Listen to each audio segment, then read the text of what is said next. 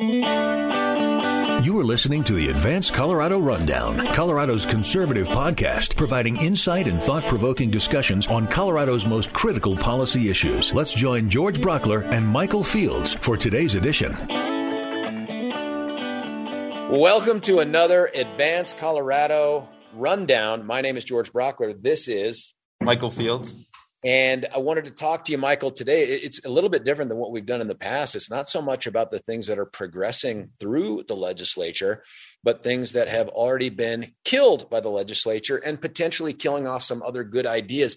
These things just don't get the attention in the media that some of the higher profile goofiness gets. But where are we in terms of good ideas that have been already gutted? Yeah, so I think you look at the, the fact that uh, Republicans, conservatives came out with 44 bills uh, we had Hugh McKean on uh, some episodes ago talking about uh, the focus on education and public safety and affordability. Uh, but they put out these 44 bills, and a lot of them are really good ideas. And you're right, they don't get attention, uh, partially because the media knows that they're going to get shot down. They're going to go uh, to the kill committee, you know, the committee that they stack up with people that are in safe seats that can just shoot stuff down and make sure that the broader legislature doesn't have to to vote on it uh, which again, you know, could be uh, trouble for some of them in, in the future in, in, politics if, if they had to vote on it. But you look at some of these good ideas around uh, things like taxes, transparency, uh, some public safety. I know one bill that just got killed uh, is uh, a bill that would have expanded the homestead tax exemption, something that's very popular for seniors, disabled veterans. Explain what it does. What is the homestead exemption? Yeah. So this exemption uh, is basically a top up property tax break uh, for seniors and disabled veterans, and so they get to to write off uh, two hundred thousand dollars of their home. And we know prices uh, for homes, values for homes have gone up so much recently uh, that people could have had you know a house that was you know four or five hundred thousand dollars, and now it's over a million dollars. Uh, so basically, what they wanted to do was say, you know, two hundred thousand dollars sounded good 20 years ago or 15 years ago. Uh, now, you know, it should be $400,000. And so uh, Republicans wanted to expand that to $400,000. That got shot down. Um, but I think it's a broader discussion about property taxes. And I know we're going to have. Committee? What was that? Did it get sent to the kill committee right yeah, off it got, it got sent to the kill committee. Um, and and they shot it down because they want more revenue, right? They don't want to give up this this this revenue. But what's crazy is, and you know the numbers, Michael, they've never had more revenue in the history of the state of Colorado than they do right at this moment. Yeah, and that's a lot of federal funds, um, but also, you know, the fact that we're over the Tabor cap that doesn't include federal funds, right? Only a third of our budget uh, is is under Tabor, and we're still well over that uh, cap. And so government has more money than ever. Uh, so this idea that we couldn't, you know, help take care of disabled veterans and seniors a little more uh, is is just is flat wrong. But I think there is this broader conversation, and I know we're going to have uh, Colorado Concern come on pretty soon. Yeah. To yeah. talk about the increase that's coming in property taxes. So that'll be interesting. But I wanted to point out that specific bill that we're trying to help people stay in their houses uh, and and really it got shot down uh, right away in the kill committee. What's interesting about that is didn't the didn't the governor come uh, on through his state of the state address and say that his priority was making Colorado more affordable for Coloradans? Yeah, he did. Um, and he's been talking about that uh, when in his campaign kickoff that he just had. Uh, you know, this big emphasis on making Colorado more affordable, but the actions that have happened over the last three years and now uh, even this session that they're they don't seem like they're necessarily serious about that. Uh, you know, we've talked about also the delay to the gas tax uh, that that they're trying to do. But this is just going to kick in next year, then, right? Like, there's no long term saving people money. It is temporary, uh, if anything. And so this is one of those cases where uh, you know they did a temporary uh, small property tax cut last year, and that's going to expire, and people uh, you know are going to be paying much more in, in, property taxes. And so we'll talk more about that issue, but uh, it's one of those good ideas that that got shot down Uh, already this session. There's another one too. You and I know you know this intimately. There was that hospital provider fee that was really a tax that the legislature was able to siphon off from accounting for Tabor purposes like a jillion dollars. And then Republicans, I think it's Republicans, I don't know who sponsors, it could have been bipartisan, offered a bill to say, we'd like some transparency in that hospital provider tax slash fee. What was it about and what happened to it? Yeah, so this is one that just it doesn't show up on your bill, right? And so you are charged this fee if you stay in a hospital anywhere in Colorado and you don't know what the cost is. It's just at the end of the line, it's the total amount. And so basically you just wanted some transparency in saying this is how much it is, this is what uh, you have to pay. And and Democrats uh, shot it down again and in in the kill committee and basically said that people don't deserve to know that it's even there. That's, they don't need to know this. They don't uh, need to know what they're paying in the form of taxes.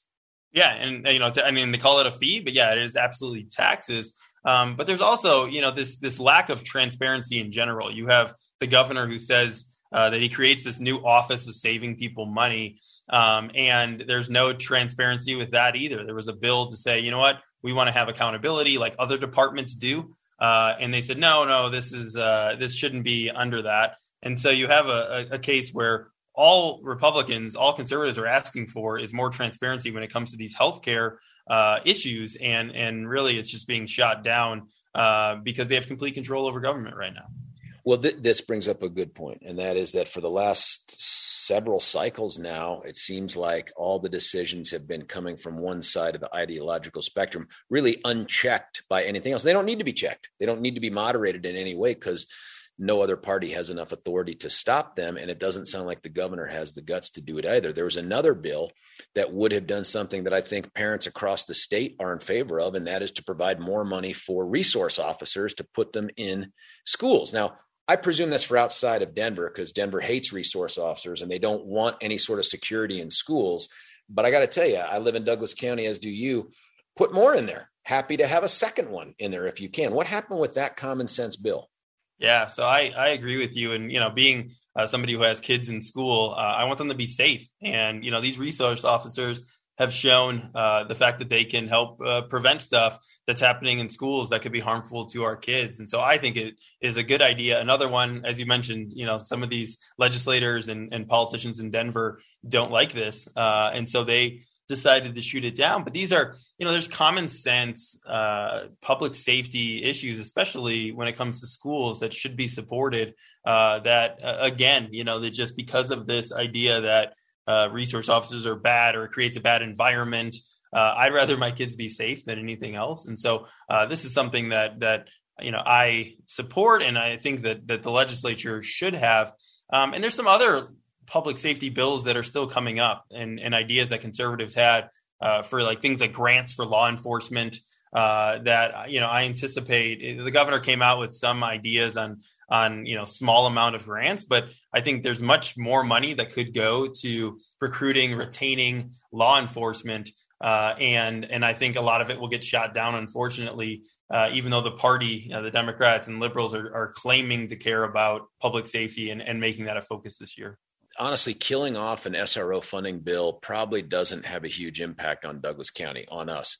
Where it really could have paid dividends is the rural parts of the state that just don't have the funding to hire a police officer or a sheriff's deputy to protect a school full time. And and that's that's the real part of this that frustrates me is that Denver Boulder corridor that seems to drive the complete narrative.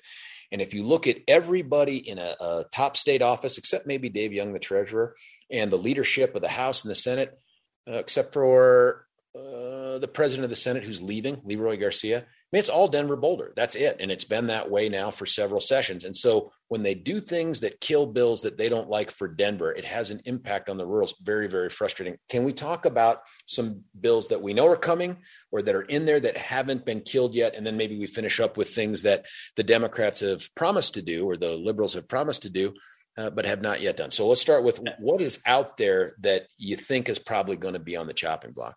Yeah, I think there's no doubt that this income tax cut uh, that uh, Representative or Senator Sonnenberg uh, has brought forward, we already have it on the ballot for this year. But as you know, you know you can't raise taxes if you're in the legislature, but you can lower them. And so this could be something that you know that just went through. People uh, approve it, the governor signs it, and we don't have to go to the ballot in order to do it.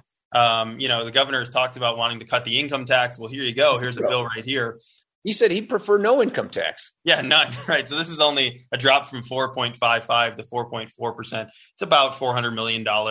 Uh, that would go back into to the pockets of Coloradans, and it's a good time because we are we have so much money right now. Um, but I think that one, you know, the Democrats, besides Polis, won't be supportive, so they'll kill that.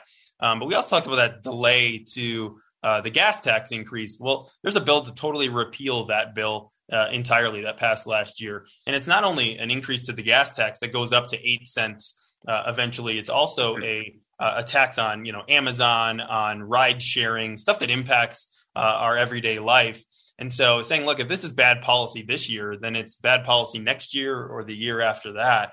And so this is something that uh, you know the repeal won't happen, but uh, it should. And there was really, you know, there was one Republican that voted in favor of this, uh, a Republican who always uh, tends to, to vote with the Democrats. Um, but you know, but I, I, think this is another one where you know Governor Polis is making the case for why this is a bad idea this year. Uh, it's a bad idea in the future too. It's interesting how much of a flip flop the the left and the governor have engaged in just over the last year or so. It's like, let's pass a gas fee slash tax increase. Nope, actually, let's suspend it at least until the election is over, and then people can get back to it. And then another one that you and I had mentioned off air was um, fentanyl. I mean, they just signed a law in place that decreased the penalties for people who possess up to a trillion pills of fentanyl. And now the governor apparently has come out and said, you know what, maybe that maybe that was a mistake. Uh, maybe we shouldn't have done that. And I want to go hardcore on fentanyl, and that'll get us to that next section. But and we'll get to the bills that haven't been offered yet. But talk about the charter school funding stuff.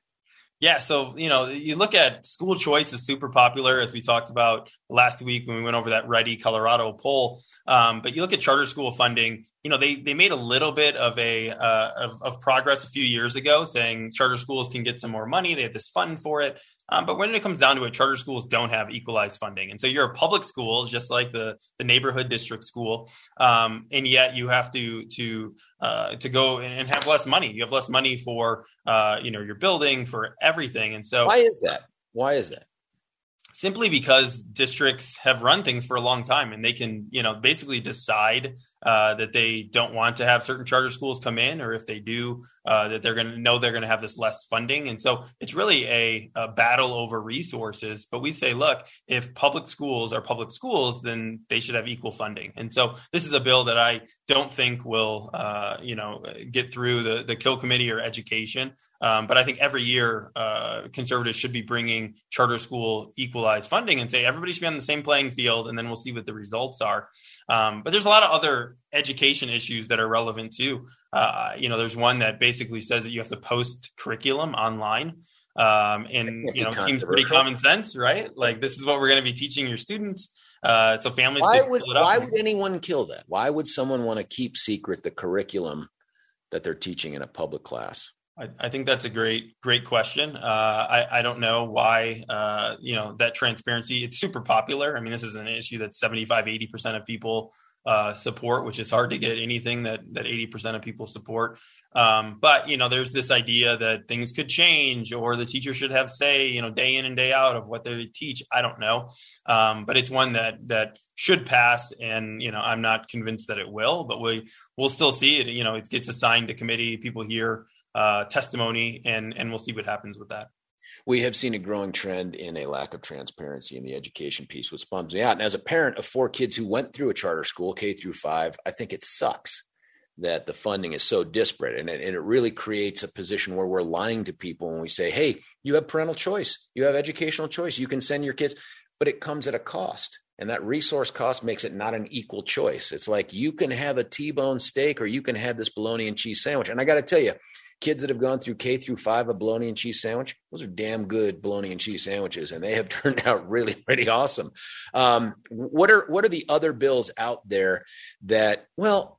Bills that I guess were talked about, or we anticipate, or the governor has asked for, or legislators have promised that we just haven't seen.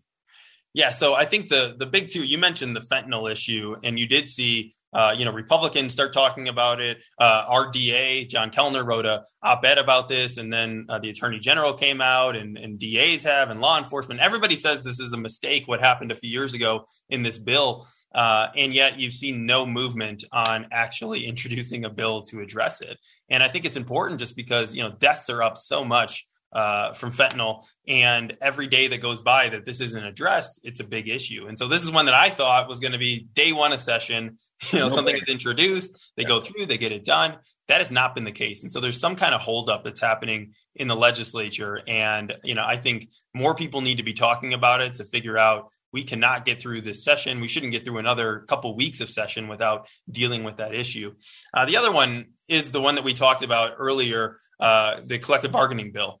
Uh, that it had, you know, the governor came out and said he didn't support it as it was, uh, didn't support it if it had uh, cities and uh, it has school districts in it. And so it's either going to be non existent or get pared down to counties, higher education. There was a couple articles just today uh, talking about that issue in the battle between kind of the governor and Democrats and localities. And so we're going to keep an eye to see if anything actually gets introduced uh, this session on that. There, there's another one too, and you brought up D.A. Kellner, who has a column this week in the Denver Post. I think it launched today that addresses another flip flop problem, and that is that um, those in charge of the legislature and the governor wet signed a, a bill into place that takes effect March 1st that authorizes now tens of thousands of convicted felons in the state of Colorado to, under state law, lawfully possess firearms. And so the legislature has now been like, oh, wait, maybe we went too crazy broad with that, and we should bring back some violations that would disqualify you from possessing firearms. Of course, what they, I don't know where that bill is. I don't know if it's been launched. I don't know how it passes. But what they haven't done is to say drug dealing. If you are a convicted drug dealer, even under this newly modified whoops we made another mistake bill it doesn't prevent you from possessing firearms. Arsonists i think was another one that from the existing bill insurrectionists seditionists all sorts of crimes where you'd say why should that person be able to continue to possess a firearm? So this legislature it seems like during an election year right now with the polling the way it is so clear about the issues that are important to regular everyday coloradans is as much about instead of doing things to make things better for the future, are trying to make the things they've done in the past less painful for Colorado. That's a crazy policy to have, but that's what they're doing. Yeah, I think you're right, and I think this is one of the problems when you don't have balance in government. Is you know they people close off, they pass things, they uh, push kind of you know these other groups out that might know more about this issue than they do, uh, and it becomes something where you do make several. I mean, we're talking about several mistakes here in the last couple of years that have to do with you know drugs and crime and safety when we're in a in a time when we're seeing these huge spikes and increases in this. And so i hope they do fix these things. I hope that they you know go slower and be more deliberate and hear more voices when they're passing legislation because you know these aren't experts on everything at the legislature. You know there's people that might have been in certain profession but there's you know 50 other professions that they're passing legislation on or other issues that they don't know about. And so uh, i think that's a you know the fact that they're pulling back on some of these big uh, bills that have passed in, in the last couple of years i think shows that the process isn't working well right now. Well and you know one of the points you made was you hope that they hear these other voices. I think they did. I mean Kellner was not a supporter of the bill that allowed 8 trillion extra new felons to possess firearms. And then they vote for it. And then all of a sudden, what was told to them actually starts happening. And the public starts responding. And they're like, oh, wait, what? What did I vote for? I mean, I would love to see the left wing media, which dominates the, the metro area, to ask each of these legislators that are now going to vote for these quote unquote fixes um, were you wrong before? I mean, what changed? Why did you think you were right? But no one's ever going to ask that question. Yeah, I think you're right. So it'll be interesting to see, uh, you know, how these bills and a lot of topics going on, a lot of things that are relevant on these affordability, education, and uh, public safety issues. So we'll keep track of it and keep people informed. Well, I'm excited for our next podcast with Mike Kopp from Colorado Concern, and they do such wonderful nonpartisan work on some important economic issues across the state of Colorado. And nothing could be more important than that right now. I'm George Brauchler. That's Michael Fields. And this has been the Advance Colorado Podcast. Hey, if you like what you're hearing, uh, go to your local podcasting platform. The one that I use is Google, Apple, Spotify Stitcher, and all the millions of others out there. Download it, subscribe to it, share it with your listener base, with your friends, with your family, and let's get this thing going. You've been listening to the Advance Colorado Rundown, brought to you by Advance Colorado, the conservative thought leader driving dialogue and solutions to Colorado's most critical policy issues. Find them at advancecolorado.org.